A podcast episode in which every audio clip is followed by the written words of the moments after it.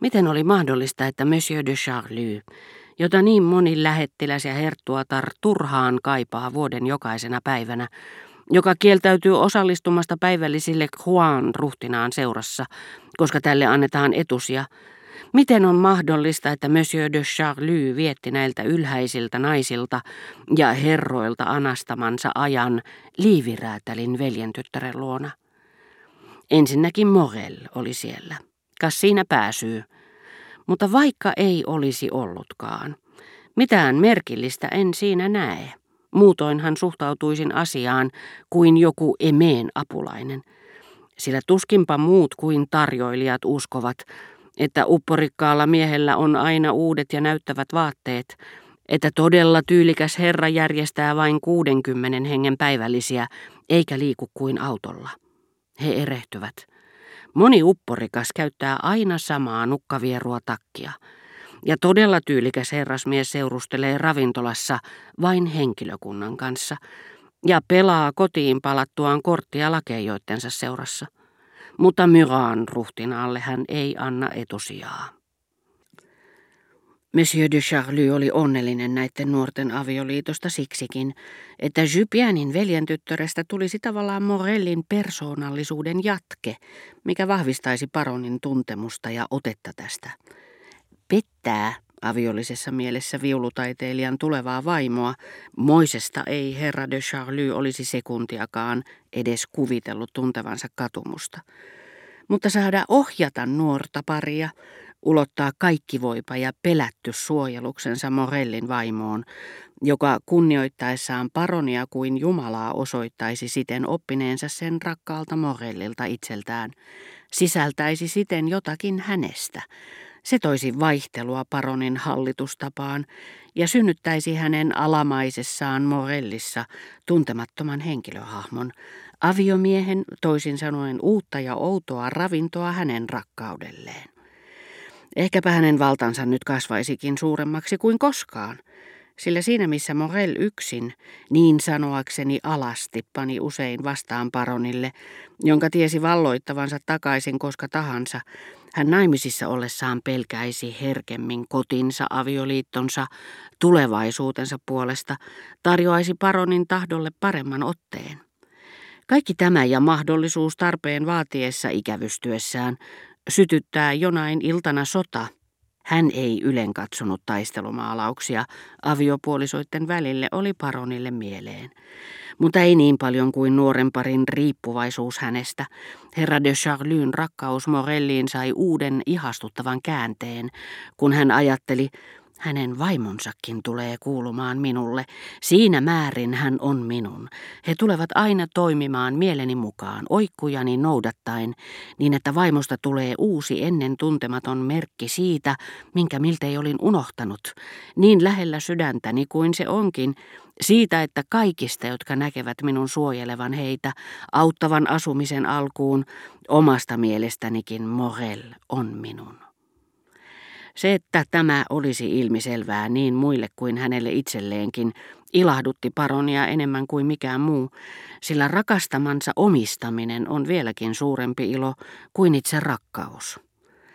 Monasti ne, jotka salaavat muilta tämän omistussuhteen, tekevät sen vain siitä pelosta, että rakkauden kohde riistetään heiltä. Näin tämä varovaisuussyiden sanelema vaikeneminen vähentää heidän onneaan. Mahdollisesti muistatte Morellin aikoinaan sanoneen paronille haluavansa vietellä nuoren tytön, nimenomaan tämän, ja että hän siinä onnistuakseen tekisi avioliittolupauksen ja häipyisi sitten, tekosensa tehtyään kauas pois. Mutta kuultuaan Morellin tunnustavan edessään rakastavansa Jupienin veljen tytärtä, Monsieur de Charlie oli unohtanut sen. Niin saattoi muuten olla Morellinkin laita – voi olla, että todellakin kului aikaa ennen kuin Morellin luonne, sellaisena kuin hän oli sitä kyynisesti kuvaillut, ehkä jopa taitavasti liioitellut, saisi ylivallan. Paremmin tutustuessaan hän oli mieltynyt tyttöön. Hän rakasti tätä. Hän tunsi niin vähän itseään, että ilmeisesti kuvitteli todella rakastavansa, ehkä peräti ikuisesti. Alkuperäinen toive ja rikollinen suunnitelma olivat jäljellä, mutta niin monien tunnekerrostumien alla, ettei voi sanoa, etteikö viulutaiteilija olisi ollut vilpitön, jos hän olisi kieltänyt tämän paheellisen halun olevan tekojensa perimmäinen vaikutin. Sen lisäksi seurasi lyhyt kausi, jolloin hän, tunnustamatta sitä täysin itselleenkään, piti tätä avioliittoa välttämättömänä. Hän kärsi siihen aikaan koko voimakkaista kouristuksista kädessään ja pelkäsi jo joutuvansa ottamaan huomioon senkin mahdollisuuden, että saisi luopua viulunsoitosta. Ja koska hän erikoisalansa ulkopuolella oli suorastaan käsittämättömän laiska, tarve antaa ylläpitää itseään tuli ajankohtaiseksi, ja hänestä oli parempi kääntyä Jypianin veljentyttären kuin paronin puoleen. Edellinen vaihtoehto tarjosi toki enemmän vapauksia ja myöskin suuren valikoiman naisia, kuten toisiaan seuraavat ompeluoppilaat, jotka Jypianin veljentytär saisi luvan toimittaa hänelle, tai sitten rikkaat ja kauniit rouvat, joille hän prostituoisi tämän. Että hänen tuleva vaimonsa voisi kieltäytyä alentumasta moiseen rikostoveruuteen, että tyttö ei ehkä olisikaan siinä määrin turmeltunut, ei hipaissutkaan Morellia hänen laskelmissaan. Tosin ne siirtyivät taka-alalle jättäen paikkansa kouristusten lakattua, puhtaalle rakkaudelle. Viulu ja paronin avustukset riittäisivät kyllä, ja viimeksi mainitun vaatimuksetkin varmaan hellittäisivät, kunhan hän, Morel, olisi naimisissa tytön kanssa. Avioliittoa oli kiirehdittävä hänen rakkautensa takia, hänen vapautensa tähden. Hän pyysi esittämään kosintansa ja Jupien kysyi tytön mielipidettä. Eihän se tarpeellista ollut. Nuoren tytön rakkaus viulutaiteilijaan ympäröi häntä kuin hänen hiuksensa vapaina valuessaan, kuin hänen silmän luontiensa ilo. Morellia taas kaikki, mikä oli hänelle itselleen mieleen tai hyödyksi, liikutti moraalisesti. Innosti hänet puhumaan samaan sävyyn, jopa kyynelehtimään.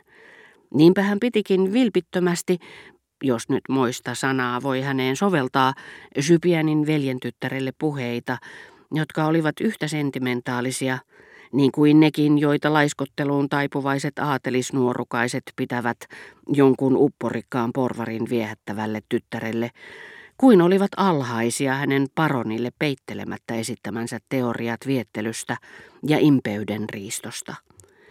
Morel pystyi tarjoamaan takeita vain hyveelliselle innoitukselle, jota hänessä herätti hänelle mielihyvää tuottanut henkilö, ja juhlallisille sopimuksille, joita hän tämän kanssa solmi. Heti kun kyseinen henkilö lakkasi tuottamasta hänelle mielihyvää, tai jos pakko ottaa vastuu tehdyistä lupauksista aiheutti hänelle mielipahaa, asianomainen alkoi vaikuttaa hänestä vastenmieliseltä, mikä Morellin mielestä oli vain luonnollista, ja auttoi häntä joidenkin hermojärkytysten jälkeen todistamaan itselleen tunneelämän tasapainon palattua, että hän puhtaasti moraalisestikin oli vapaa kaikista velvoituksista.